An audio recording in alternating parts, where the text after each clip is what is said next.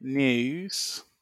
Okay, yeah, what's Henry happening Cavill's in the world? Facing an iconic villain from games in the... I'm going to presume that carries on to say Witcher. Oh, it's a classic. Henry Cavill facing an iconic villain from the games in The Witcher Season 3? Question mark. So it's that thing where... Season 3?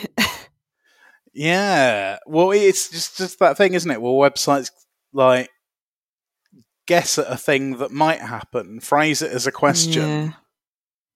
Yeah. Not a lot... Henry Cavill smashes past Tom Hardy in sudden reversal in the next Bond stakes. I thought you were about to say in some kind of ultra marathon. Yeah, right. It's the two of them just pounding across the Navajo desert in California. They do seem like they'd be friends, and they do just like tough mudder together for fun, right? Well, Tom Hardy's a bit of a lad, isn't he? Yeah. Tom Hardy, Bane. Didn't he have a load of friends and they used to go on like lads' holidays in war zones? What?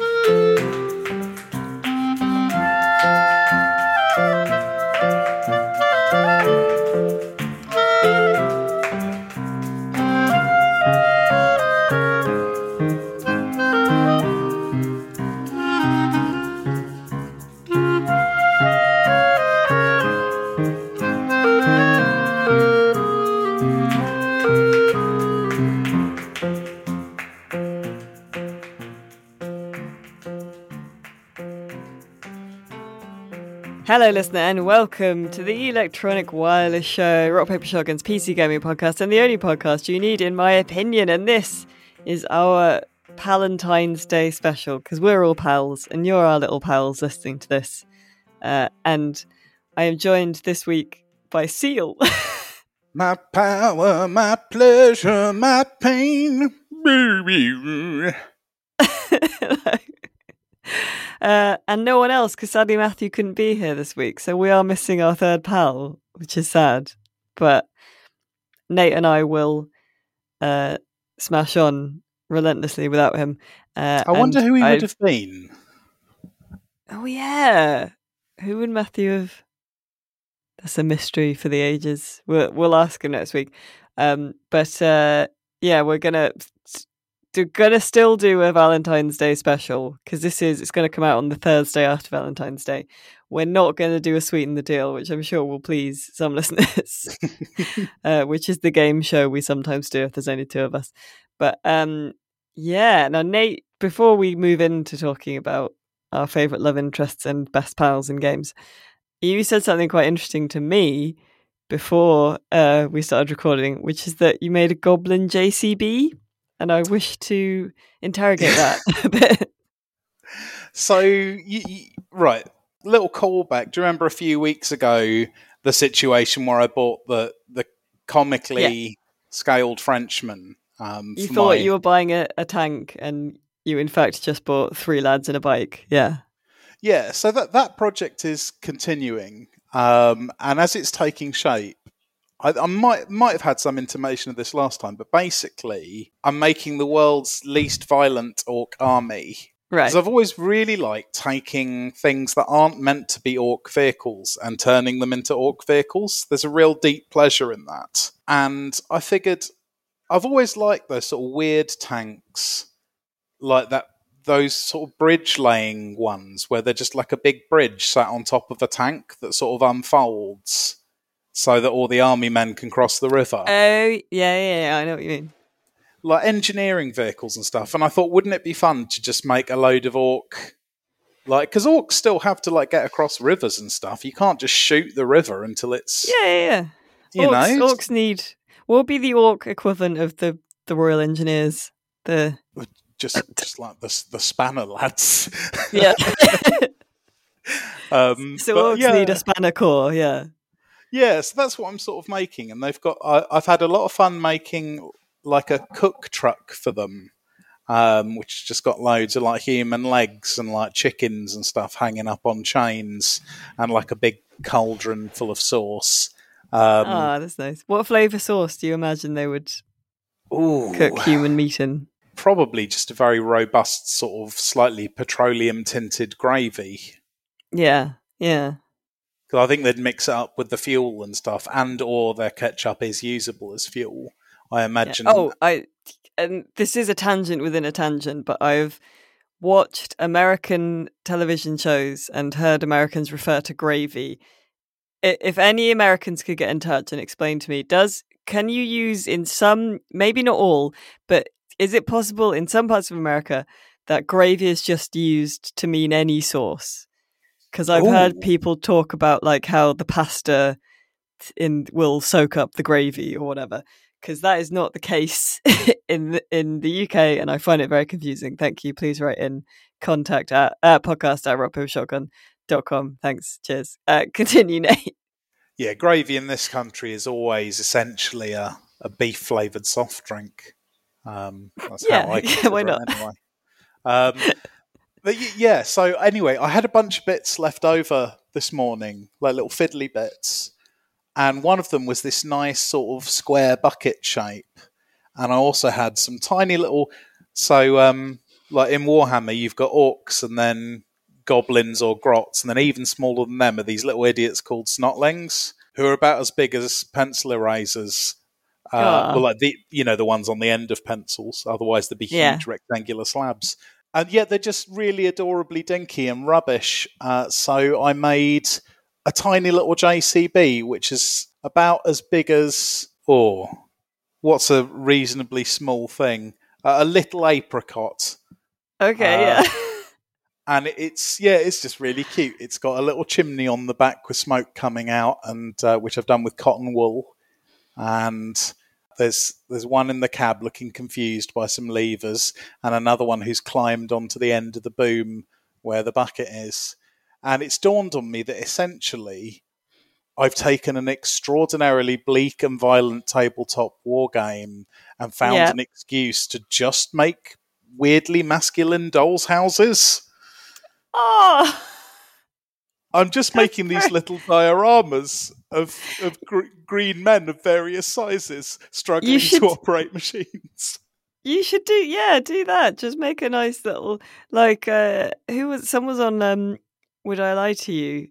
Alan Titchmarsh, and he said one of his truths was that he has a really nice doll's house that he basically decorates the way he would like to decorate their house, because when you're married you have to make some compromises about what colour your sofa is and whatever, and he's just got this really nice luxe doll's house. It's really sweet. I totally get it. Like, I spent about an hour and a half at the weekend making an orc barbecue. I'll send you a picture of that so you can put it in the show notes. It's lovely. Please do. Yeah, I've not stuck a gun on anything yet. It's this bizarre vision of pacifist Warhammer, but there we go. Have you been tweeting it? I bet that do numbers. I'm basically, because I don't want to be one of those scumbos who just like tweets loads of grey plastic models, so I'm going to wait and paint a load you're of done. Them. Okay.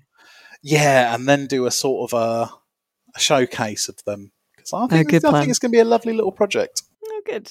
So what I'm bringing to the table to discuss pre-main topic this week is, I was really excited when I saw it, because I was like, Nate will have opinions about this. So it was, when it's sort of like late at night and you don't want to sleep on the sofa, but you don't want to get up and haul ass to bed, because I think that's what they call a liminal state, isn't it? Yeah, so it's between that between getting up off the sofa and going into bed, you will lose the kind of snuggly comfort that you have, and you will then lie in bed furious. And I was lying on the sofa in this liminal state, staring at the television, and I was just flicking channels, and then I think it was about 2/3 of the way through, but I was like, I have to watch this. I'm not starting it from the start because clearly there's no point, but I must finish this film. It was a movie called Aquarium of the Dead. I'm not certain about this one, Chief. And there's a horror film. So horror film by The Asylum, who I don't know if you've heard of them, but they churn out. Yeah, yeah. They did Atlantic Rim, didn't they? Terrible, terrible films, yeah. And the Aquarium of the Dead basically is that, like, through some sort of weird science, I don't know, basically a pathogen or a virus or whatever gets released into an aquarium, and all the animals in the aquarium become zombies. Yikes. And so a group of plucky scientists or whatever, people that work at the aquarium, have to kind of make their way through. And I started watching it, yeah, about two-thirds of the way through, when they just escaped a big, lumbering zombie... the fellas with the big teeth? Sea lion. Walruses, you mean? Walrus, yeah, it was a big zombie walrus. And... so they'd escaped that, and then they got to the door, the way out, but the door was locked, and like they were like, oh no, like there was a man holding a massive fire axe, and he tried to open the entirely glass door, and was like, oh no. Oh, it's classic axe-proof doors. Yeah. So they were like, okay, so there's, you know, we have to reset the security system. It's in the basement, but that means we'll have to go through the next exhibit. And then someone else was like, well, what's the next exhibit? And this woman went with like a really kind of scared, ominous, you know, portentment, said, the shark exhibit. And I was like, who cares? They're all in tanks. Who cares? But the movie was too smart for me. Because what they did is they came to, it was one of those, you know, those bits in aquariums where it's like you're in a glass tunnel and under a big tank. Yeah. And the sharks had smashed through the glass. So just two big undead sharks were lying like big horrible sausages in the middle of the bit. And they had, they wrung like 10 minutes out of stepping over the sharks. And then one of them grabbed a lady by the foot, you know. But they were just there. They were just lying there because they were like, sharks are scary, so we have to have zombie sharks in it. But how on earth are we going to make the zombie sharks a threat? They didn't, like, contrive a way for someone to fall into a shark tank because I assume that would be the insurance costs would be too big. It's harder to shoot underwater, so they didn't want to do that. So they just need a whole separate filming unit if you want to do underwater stuff. So they just had some fake sharks and just splodged in the middle of the gangway. And then, do you want to know something absolutely wild? On a tangent. So, and it's actually PC games as well. Readers who are listening may not know I did a bit of consultancy work for Rebellion on Zombie Army 4, and it was me who came up with the idea for the zombie shark in that game. No way. And I wanted that exact scene. I wanted this sort of pathetic scene where, because there's a level in a zoo, and I wanted you to be really freaking out that you'd have to do a water segment, but they weren't putting water segments in the game. And I really wanted to have just a comic thing where you turn a corner and there's just a shark that's lummoxed out and is sort of weakly flailing around. I can't remember how they did implement it in the end. I think that they do the classic jumping out the water and roaring thing. But yeah, that they're in the game because of me, and that had been my original vision. Well, this was played quite seriously. And they did, you know, the version of someone gets bit and hide it from everyone. Oh, yeah.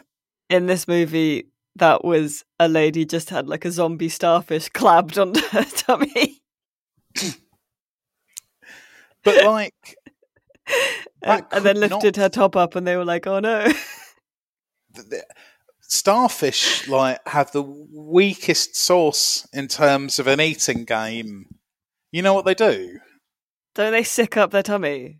Yeah, they just reverse their innards, like flopping their guts out onto something, and sort of vaguely having a digest. Like, there's no way that would get through skin. Well, it did in this. And also, the one of the main characters is, thanks back to video games, is played by DC Douglas, who voices Wesker, Albert Wesker, in some of the old what someone's, you know. We'd know. Which ones are these? Games. People are screaming. They're really famous. There was a movie with Myla thingy in it. Oh, God. You mean Resident Evil?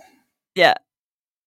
Yeah. That's him, isn't it? God, Matthew would be tutting under his breath, wouldn't he? I know, yeah. And also, Vivica A. Fox is in it.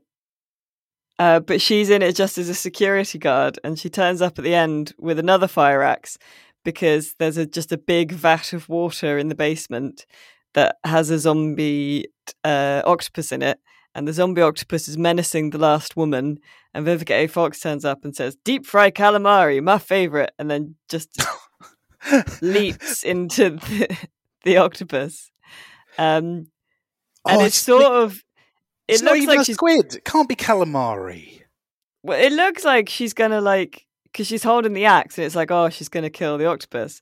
But then it cuts to her just falling backwards, screaming without an axe in her hand, and I guess she just goes, eh. It's a very... anyway. Where was the frying part of that plan? Exactly. And no part of her quip made sense. I cannot bear, off-target fish puns. People love doing fish puns, but they rarely think... if there's any relevance. I've done tweets about my freshwater aquariums before, and people have replied with thank cod you didn't, do whatever. Well, and you're like, cod is a saltwater. Yeah, it's like this me, do you realise how distantly related a guppy and a cod are? It's like if you tweeted about your cat and I said apes for the memories or something. That's not even a pun, you know what I mean? It's yes, that is another animal that you've said the name of. Bloody Gestavision. Well, anyway, I first of all, I wanted to ask your opinions on the idea of just an aquarium where all the fish are zombies. I think we can take it. The banging on the glass with zombie fish is probably more dangerous in a zombie aquarium. Yeah, one might even say it finally had a fair risk-reward balance. Yeah, yeah. But also, I was curious as if there's some kind of weird fish or crab that is sort of technically already dead or something like that. It feels that's interesting.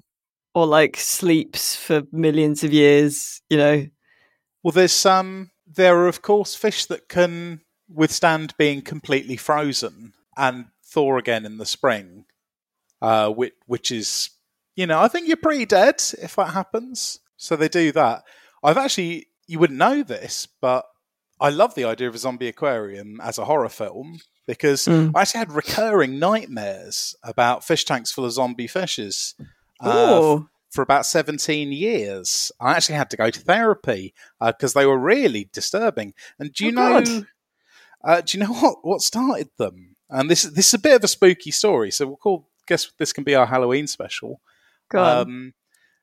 I've mentioned before, even before I worked at the aquarium, my first ever job was a Saturday job in a pet shop where I had to do in all the fish that were ill because I was the Saturday boy and I just got the bad tasks. But one of the other awful jobs I got was to pry the boards off the outdoor tanks in the spring when it was time to get them stocked again and sell pond fish. And then I had to clear all the dead weed and stuff out of them, not knowing that someone had left a goldfish with an ulcer in there in the autumn, and its side had rotted away, but it was still swimming around. And I put my hand sort of in it because I was rummaging around in the dim, murky water. And that was... it was quite a traumatic time in my life anyway, but I think that just sealed the deal and cemented loads of mental fractures together into a gaping chasm that, took me 20 years to process. So I find zombie fish horrifying. Sorry, Nate, I didn't realise I was going to accidentally unearth, because the film was so risible. Well, no, I think that... it's like when people eat a little bit of arsenic, isn't it, to get immune to it. Also, I didn't actually see really many zombie fish. I don't think they had the budget to do a whole tank for they just had like they had the I saw the sharks, I saw the walrus, there was a crocodile, briefly, and the octopus, and they all looked like the octopus reared up on its hind legs almost like a horse. Crocodiles are horribly believable as zombies as well. Have you seen there are alligators in the Everglades that have had their upper jaws just biffed in half by boat propellers, but they're just fine? Yeah.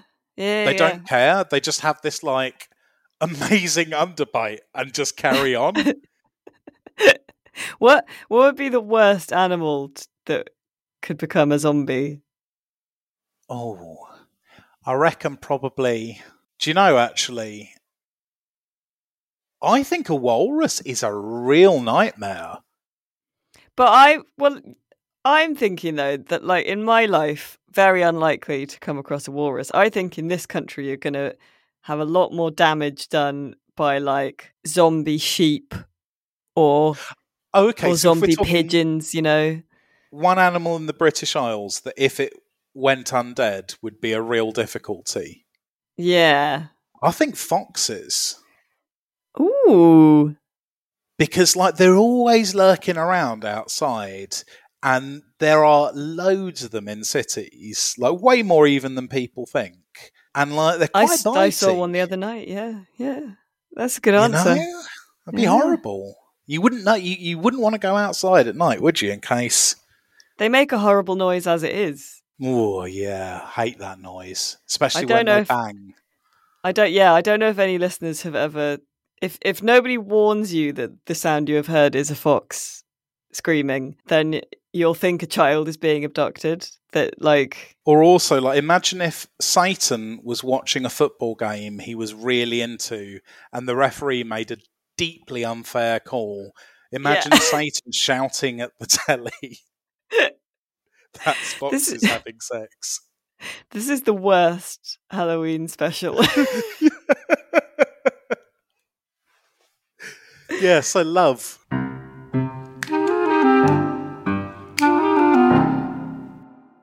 You know, I was looking through my Steam library and tragically I had to get about 20 games down before I could find one that had any sort of semblance of romantic love in it. Well, I was going to say, because this is, when I was planning, you know, the topics we're going to do, so this week is, you know, it was going to be like the best love interests in games. And then I was like, but that's not really, you know, Valentine's Day isn't fun for a lot of people. So we wanted, I suggested we talked about like our best pals in games as well, because we're all pals. And I assumed you would say something about, you know, like Crusader Kings or one of those ones where you can like breed an army of like lumbering children to take over the world. Crusader Kings was on my list, actually. Yeah. That was the only game in my top 10 to feature the act of human coupling. And yeah, it's a funny thing. One of the things I really like about Crusader Kings III is the life...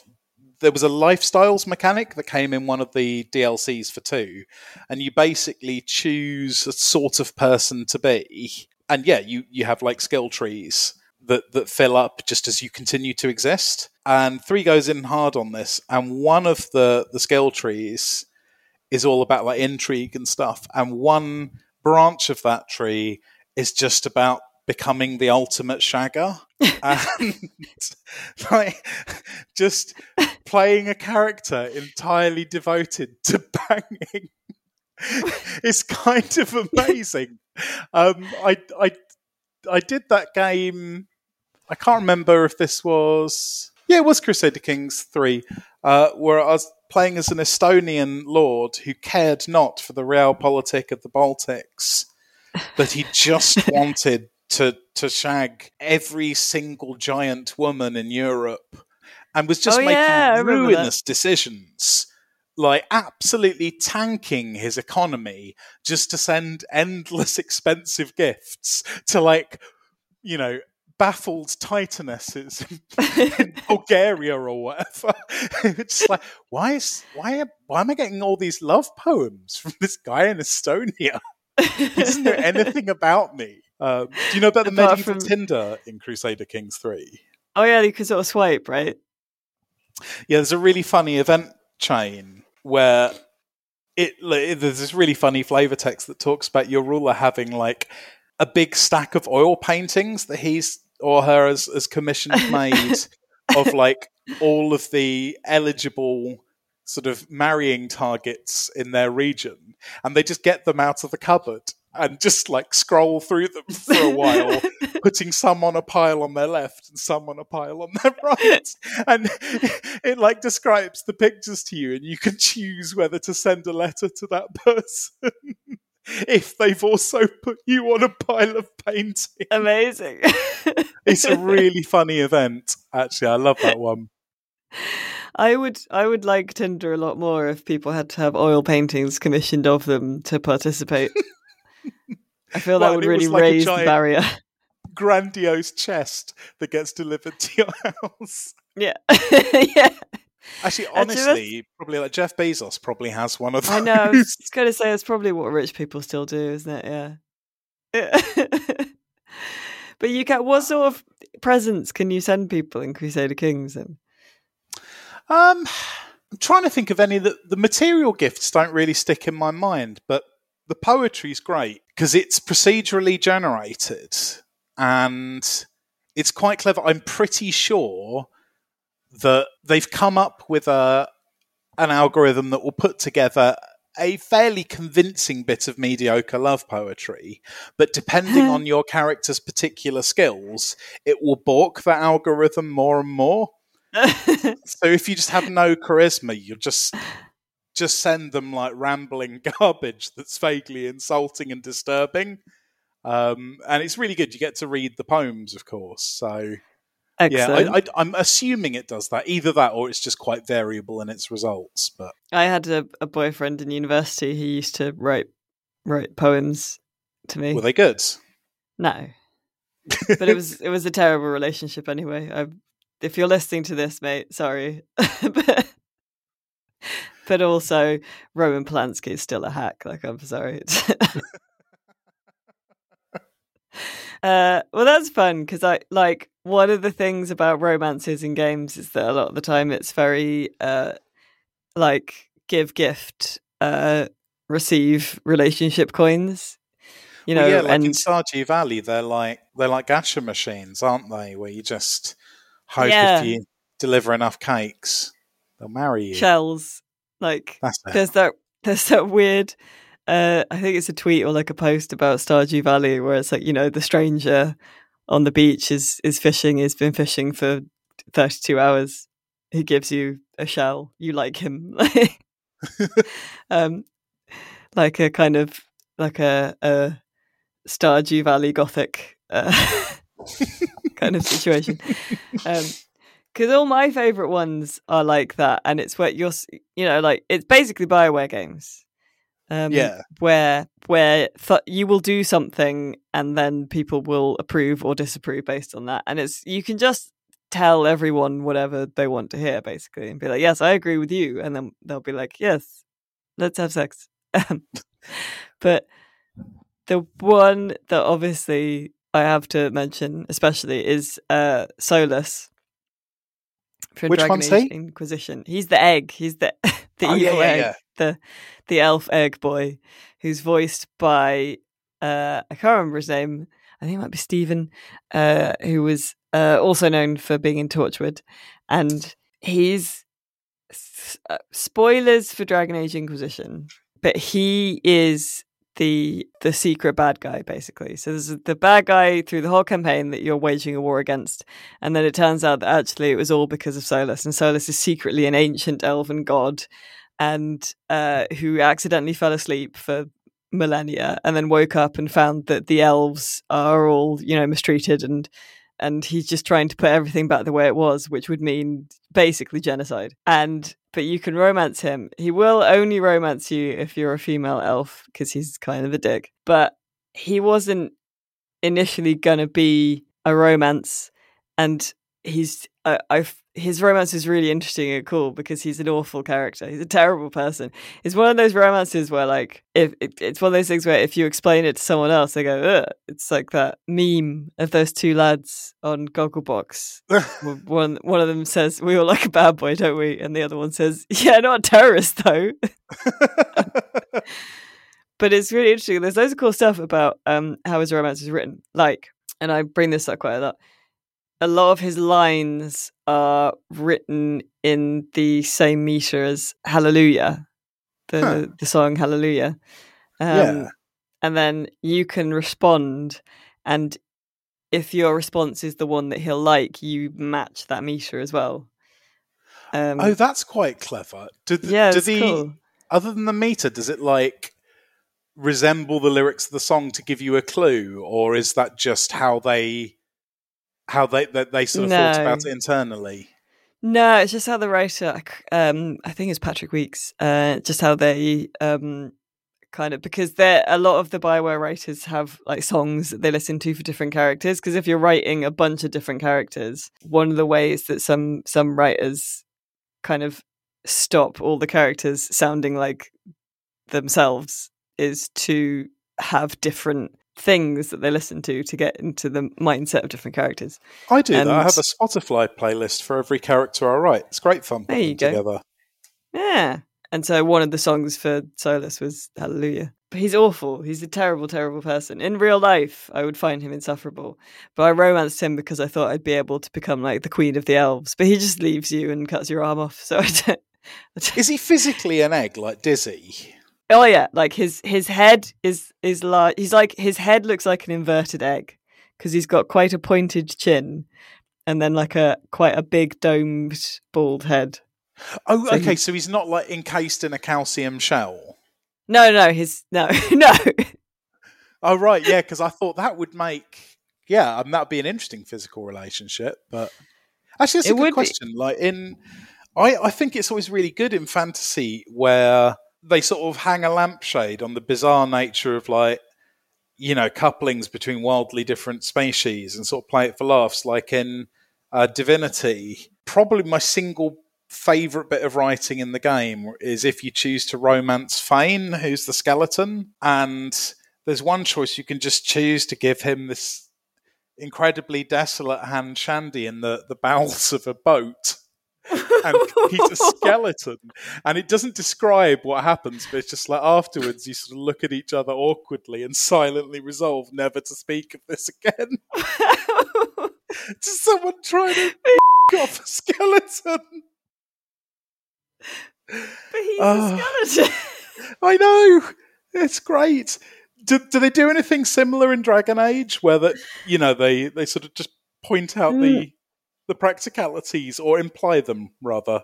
No, because you don't. Some of the characters you don't have sex with, so you don't have it off with Solas actually. And I think the writer said that you can think of him like Solas as being asexual, and you can view that as an asexual relationship if you wanted to. But there are others where, so the Iron Bull, who's Freddie Prinze Jr., there's the comedy scene where like you've just had it off with him and then everyone sort of bursts in, into your room, not realising he's there. And he's just lying naked on the bed and they're all sort of like, oh my goodness, and sort of shielding their eyes and being like, I can't look away. And they don't show his willy, do they? No, although I don't know if it's true, I can't remember, but there was some rumour that like one of the artists was told, no, you need to make the Iron Bull's willy. Like, can you start doing some concept drawings for it? Like, we need as like a joke. Which means presumably the files are out there somewhere. Maybe, but they do mention in Mass Effect 2, Morden Solas, who's the doctor, will like be like, I'm sending you some pamphlets about the best positions to have for humans to have sex with Turians and things like that. Depending on which alien you romance, he'll like give you different scientific advice, basically, and you know, like the blood is corrosive to your skin, so like, oh bless him, is that because he's being genuinely good-hearted, or is he a bit too interested? No, it's the first one, yeah, because Solarians are, or well, Morden especially is a little bit like what's his face from Guardians of the Galaxy, like. just kind of quite direct and like, Mr. Sincere, yeah. Drink the Destroyer. Yeah. But Mass Effect has some good ones as well. It's just BioWare stuff, but it is always just like put in a coin. Like the romances in BioWare games are essentially a vending machine. Are there other models you can think of for doing romance? Because I think it's something so like subjective and so complex that it's seemingly random as like attraction just feels like it'd be really hard to model with anything other than pure chance, or as you say, like the vending machine model. Yeah. Well, I really like Boyfriend Dungeon. I think it, yeah, it's weird because I think it does the relationship aspect in a very realistic way, even though it also has like almost a vending machine-ish model with it. But it's every character you can have a relationship with, and you can have friendship or romance with them, basically. But all the characters in it could turn into weapons that you then use in a dungeon. And your relationship with them sort of levels up the more you use them as a weapon. So in a way, like the more time you spend with them, the more you get to like them. And also the heart of the game is very much about like consent and explicit consent and stuff. And I don't know, it ends up being very interesting and very like, there are all these interesting dynamics, like because there are some characters that I liked as weapons, but I didn't like them as people. Do you know? I'd really love to know how that, you know, whole ethos came together, because like, you saying that makes me think of a very specific feeling I get in like generally the sort of early late game of something like a squad-based tactics thing or an RPG, where I suddenly get this pang of sorrow that there's like a particular squaddie who seemed quite cool or a particular weapon that seemed a real laugh, but I just never really took it out on missions, and it sort of languished. And I was like, oh, we could have had such fun. Yeah. But, you know, unfortunately, the shotgun with a +3 to dodging was just that much more practical. And I just, I wonder if that's the sort of feeling that Boyfriend Dungeon came from, or part of it. Yeah, I don't know. It's interesting though. I thought it was really good in how it did it. But a lot of other people kind of were uncomfortable with the idea of, you know, being in a transactional relationship. But that's how all relationships were in games. And actually, I think that Boyfriend Dungeon, because it was about consent and because it kind of handled it in a different way, I think it ended up being very realistic in how you sort of felt about the characters. It's very interesting. I really, it's like mechanically not the kind of game I tend to go for, but I really want to play it just for everything you just neatly described. In a spirit of inquiry. Well, what else? Because you opened this by saying that you couldn't fight. You had to go quite deep into your library to find stuff. So there was a couple I wanted to mention. One was Avend and Juno in Banner Saga. I forget. Have you played those, Alice? No, because it's not the sort of game. It like the vibes I like, but the mechanics I don't. So yeah, the vibes are intense, and these two are pure vibes. They are okay. So Banner Saga is cross between a sort of a very light sort of caravan management game, not like a caravan like British holiday season, but like long train of trudging people, and a turn-based tactics game. It's in this brilliant sort of faintly Nordic but surprisingly non-derivative fantasy world, which is knackered, and the sun stopped moving because of bad magic, and you're like these caravan of bedraggled humans and the last surviving giants just blundering around trying to find safety or redemption, or, you know, hey, it's heavy. And it's all very, very, very somber. And there are these two characters in it who I absolutely love. There's the magicians in that are very rare, and they're called menders.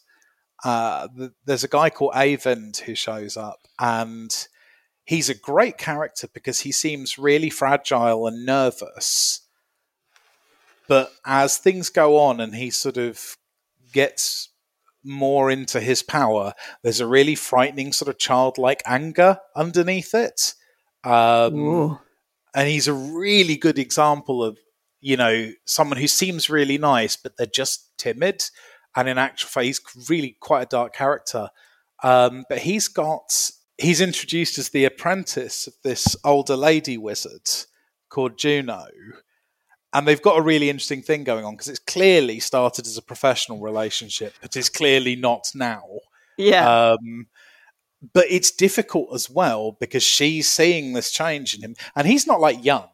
He's like in his 30s, I think. They both look absolutely knackered because everything does. And she sort of loves him and has a professional duty of care, but also recognizes he might be turning into a monster. And then, spoilers, it turns out he's actually extremely ancient and was like the most powerful wizard and went absolutely berserko. So she Eternal Sunshined him. Oh my God. Basically. And he's remembering who he used to be. Really cool. I mean, real complicated dynamics going on there. Yeah, I love Eternal Sunshining stuff in video games because it sort of goes back to the stuff you see in Soma and frictional games where like if you can't remember what your past self did and now your current self is having to deal with it, is it like if you get memory wiped, are you responsible for the stuff that your past self did? It is such a narrative get out of jail free card, isn't it? Oh, yeah. It's brilliant. I do loads of Eternal Sunshine.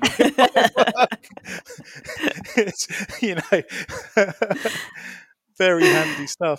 I was also going to give a shout in on the Pals side. Because I was thinking, yeah, let's do Pals. Yeah. Hades is a horny game full of characters who are banging or desperately envisioned to be banging by fans. But I thought, you know what? There are some cracking friendships in that game. Yeah. So I thought the skeleton in the training yard in particular, who I only realised recently was voiced by the same man as Zagreus, which is really wild. Yeah. And also Charon, the boat dude, who never says anything but has a real personality. Yeah. But most of all, Sisyphus, the man condemned to ever push a boulder up a hill and then have it roll down. Because the relationship between him and Zagreus is just like emblematic of everything I like about that game. It's quite gentle and very human. And it's Zagreus being like weirdly class awkward. I like that his rock has a face as well. That was my favourite thing about it. The rock's big... charming, isn't it? Yeah, it's just really good. And it's lovely as well, because again, something I love about Hades is it's actually being very, very smart and riffing on the whole, you know, we must imagine Sisyphus as happy thing. But rather than like just boasting that it's referencing loads of philosophy, it's just engaging and interesting, you know, while referencing that, if that's a thing, you know, which is how I like games to do highbrow. Yeah. I think it's really nice. Yeah. Everyone knows the more you try to give the impression that you are smart and clever and funny, the more off-putting you are. You shouldn't want people to think you're clever. This is it. Yeah. And Hades is just, very understatedly smart, isn't it? Yeah. Yeah, yeah, yeah. My pal choice would be, this is going back to Mass Effect again, but my best mate in the whole world is Garrus, my absolute best mate. And it's a controversial take because he is beloved by the fandom as a love interest. But why would you he's your best mate. He's your absolute best mate. That's a very wholesome approach to Garrus. You know? I don't understand why, you know... Because it never goes, like, hooking up with your absolute best mate, it's never going to go super well, in my opinion. I'm not saying that your partner does not eventually become your best mate. I'm saying starting from the other way around, That's a risky click. It's a risky proposition. Yeah, at the very best, it's the danger zone, isn't it? Yeah. So, but Garrus is my absolute best mate. I'd like to know from you, what days out would you like to do with Garrus? Well, so the one they do in the game is they go shooting. I wouldn't really want to do that. I think I'd just like to going round a zoo or an aquarium would be good, I think. Or what do you think he would make of London Zoo? Yeah, exactly. I think he'd be interested. You know, what do you think his favourite animal would be? Oh, one of the big cats, I think. Like a tiger. You reckon it'd be a sucker for the tigers? Yeah, charismatic megafauna. Or I reckon maybe because he likes engineering stuff, so maybe the science museum. What, so you could go around the space gallery and he could just laugh at how rubbish all the rockets are? Yeah, and show him the difference engine. I think he'd be into that. Yeah, and what would you have for lunch? I don't know. I don't know what Turians, because they've obviously got a different gastro and intestinal system to us. So I don't know. We'd have to probably go to a specialist place. They're evolved from predators, aren't they? Yeah. So maybe sushi. I don't know. Oh, yeah. No, I could see him tucking into some. Oh, yeah. Maybe a nice ramen place. Yeah. Oh, yeah. He seems like a noodle boy. Yeah, they've got little mouths as well, so it'd be quite good for slurping a noodle up. Maybe he'd like the anteater at London Zoo. It's I feel a sense of commonality with this man. Where would you go with Sisyphus? And would you take Hades with you? I'd want to go on a boys' day out. Yeah. To a war zone. No. Yeah. It's Zagreus, Sisyphus, Charon, and the skeleton. If I can take them all as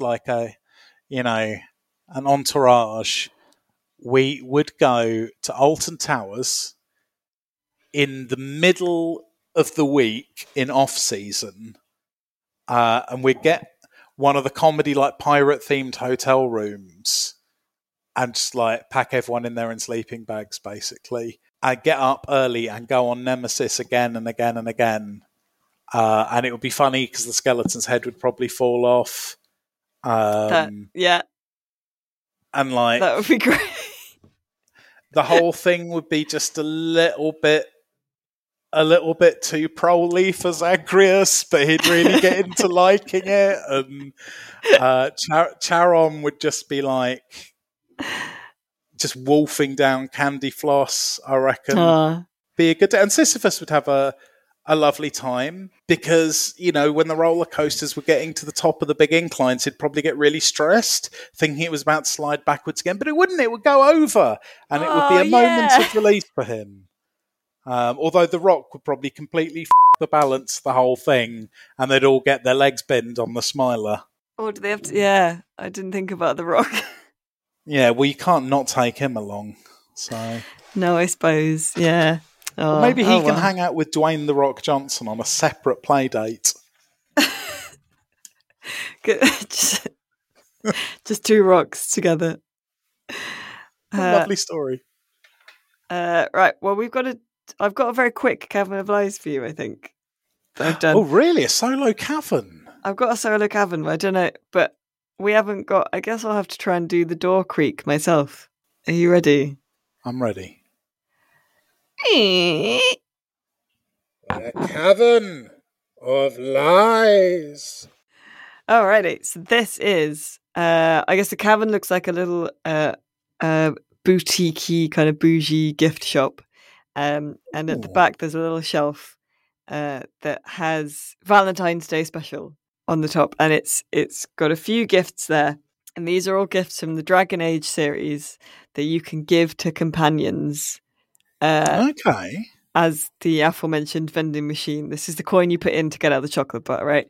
So if you give one of them these presents, then they will like you a lot more. So, are they like the finishing move gifts then? No, it's more like you reach it. Basically, when you reach a threshold of a character liking you enough, I think it's plus 20 something, then the romance thing will tick over. Gotcha. Okay. But these will result in a big plus. It did change a bit over the series, so most of these are from Dragon Age Origins, In Dragon Age 2, their gifts were kind of quest-specific, sort of like loyalty missions. And then in Dragon Age Inquisition, it was mainly just what you did and what you said to them would affect their stuff. But you could still sort of give them a gift to initiate a kind of key event in your relationship. Okie dokie. So one of these is not real. And how many are there? There are 5. So one of these 5s is a fake. Oh, yikes. I want to buy the fake one then. Makes sense. Yeah. Okay. Yeah, sure. Okay, so the first one is, it's a silver kind of goblet, and the little piece of card next to it says the joining chalice, and this is still encrusted with some old dried demonic blood, but this is the chalice that the player character drinks out of at the start of Dragon Age Origins to join the Grey Warden order and become a sort of mighty demon slayer. Mm-hmm. And it's a DLC only, but it's for Alistair, who is he's like the last Grey Warden, basically, apart from you at that point. And you find it amongst the ruins of your old encampment in the DLC. And he's very pleased to have this bloody cup back.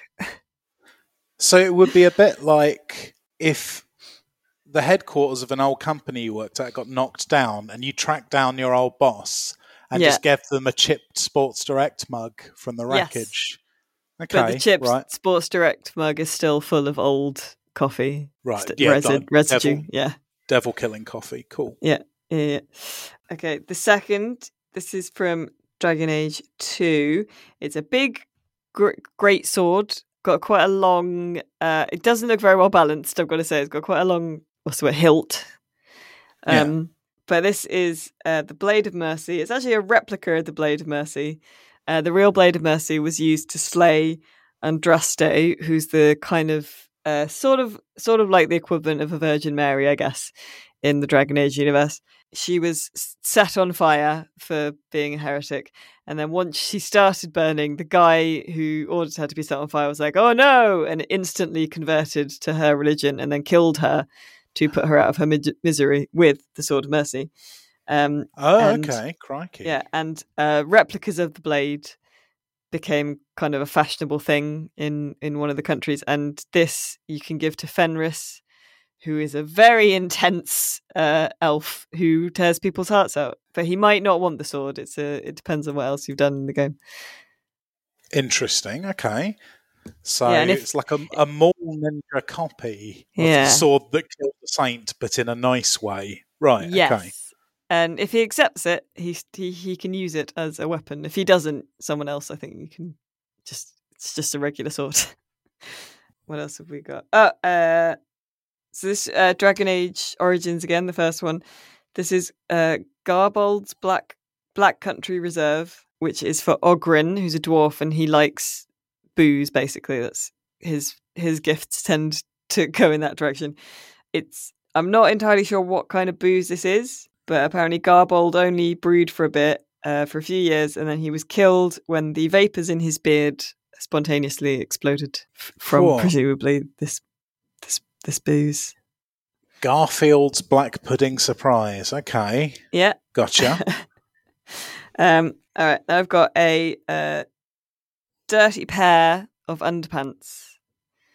No. This is from Dragon Age 2. This is found by your dog, and it's a lost pair of pants that the rogue character Aveline talks about having lost on kind of a big adventure when she stole a locket, and she was running through the beach area. There were like 3 areas in Dragon Age 2, but she was running through there and she fell through a bush and lost her pants, and she said they were her lucky pants. So basically what a rancid gift though. Dog chewed discarded underwear. Well, look, I'm assuming you give them back to her rather than one of the other party members with a really grim fetish. They are for Evelyn, and she's really pleased to have them back. So her lucky pants, so she feels like, you know, she can be a good rogue again.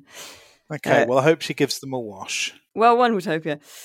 And then finally, from Dragon Age Inquisition, there is shaving something rude into your pubic hair, which is a gift for Sarah, who's kind of a wacky, zany elf character who likes pulling pranks and stuff. And to sort of prove that you're like up for a laugh and also into her, you kind of make this gesture of shaving a non-specifically rude shape into your pubes and then showing her. She's like right on. Right, so we've got the cup adjoining, we've got the sword of mercy, we've got Garfield's old peculiar, we've got the old pants, and then we've got the rude pubes. Oh, I think it's garbled. And all I'm going with here is, and again, my Warhammer sense is tingling, because Ogrins, I think, are a copyrighted thing in Warhammer. So it would be odd for them to... When did that game come out? Ooh. I want to say maybe like 2009 maybe? Yeah. Yeah, no, Ogrins have been around for years and years. They would have known. How's it spelled? Oghren. Oh, okay, different spelling. Different. Yeah. My only lead... Burnt up like a cigarette. This is a tough one for you, because if Matthew had been here, he maybe would know more about the Dragon Ages. So I've got a bit of a lead on you. Yeah, I'm in with the lemurs here, as they say. Problem is, I don't know how zany Dragon Age gets, because the dwarven beard vapor thing feels sort of a bit Discworld, a bit sort of... I thought fantasy in Dragon Age took itself a bit more seriously than that. It does. It depends, I think. Like, it likes to think it's a bit zany sometimes, I would say. Okay, no surprise. Okay, Zombie Walrus dives out of left field. No! And eats the used pants. Because... I totally got, that was believable, but I have a tingling that tells me that's just a little tinny. There's just a smattering of the Beckfordian about it. All right, and presumably, if what happens to the walrus if it's eaten a real one, it gets captured by Umbrella Corps soldiers. Yeah, that's correct. Yeah. Yeah. Well, thank God the zombie walrus unlives to fight another day, because, yeah, you're absolutely right. I made up the old pants. And I did it! You did it. Yeah! And also, what happened was, I was reading my list of 5, and I realised I'd accidentally just, on autopilot, written down 5 real ones from the fan wiki. So that was absolutely by the seat of my pants. Nice. I just like fear clutched at my heart like a zombie starfish. Well, it was very very well done. Like I said, possibly the only problem is it was too straightforward. Made too much sense. Oh no, much appreciated.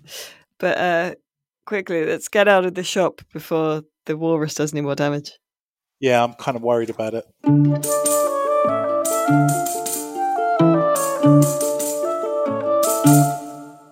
Thank you, listener, for joining us today as we talked about our favourite romances and our absolute best mates in video games as well.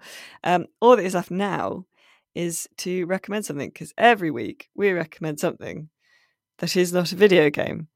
Do you need to... I'm not used to going first. I was about to say, Matthew, what are you recommending this week?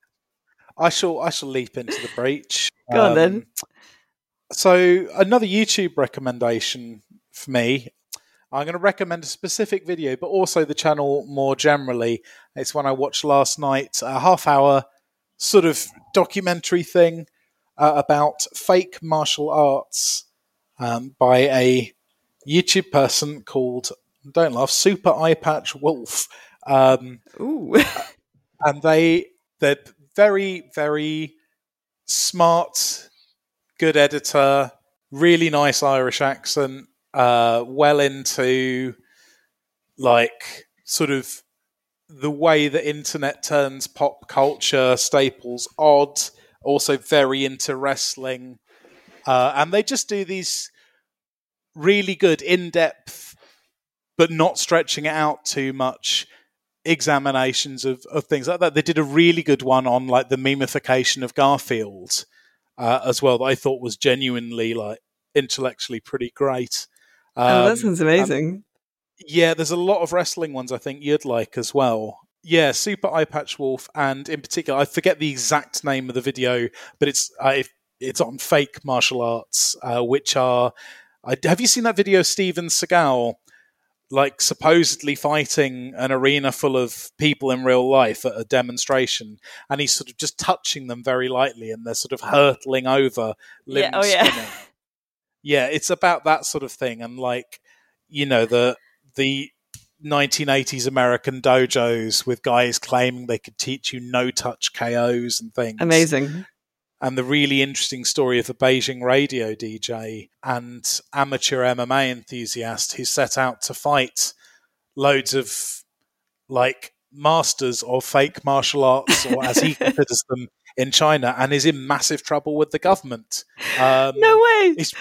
Yeah, because like the Chinese government started a big thing to like promote Chinese national identity among the youth by like making Tai Chi and things really, really cool.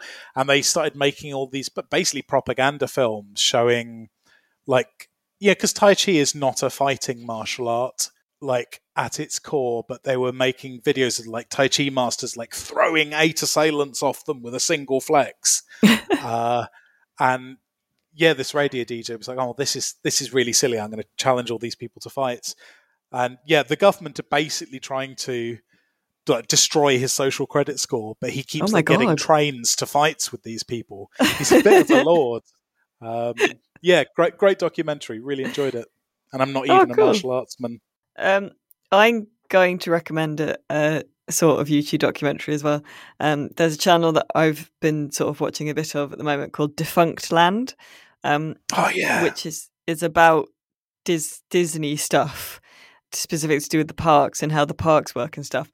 And one of the videos I watched recently is about the queue system and the fast pass system, and basically how the different sort of queuing systems they've used over the years at Disneyland and how they've changed and stuff, and how it affects people's behavior in the park. And it's really interesting. And yeah, I've seen that one. It's fascinating. Yeah. Double recommend there.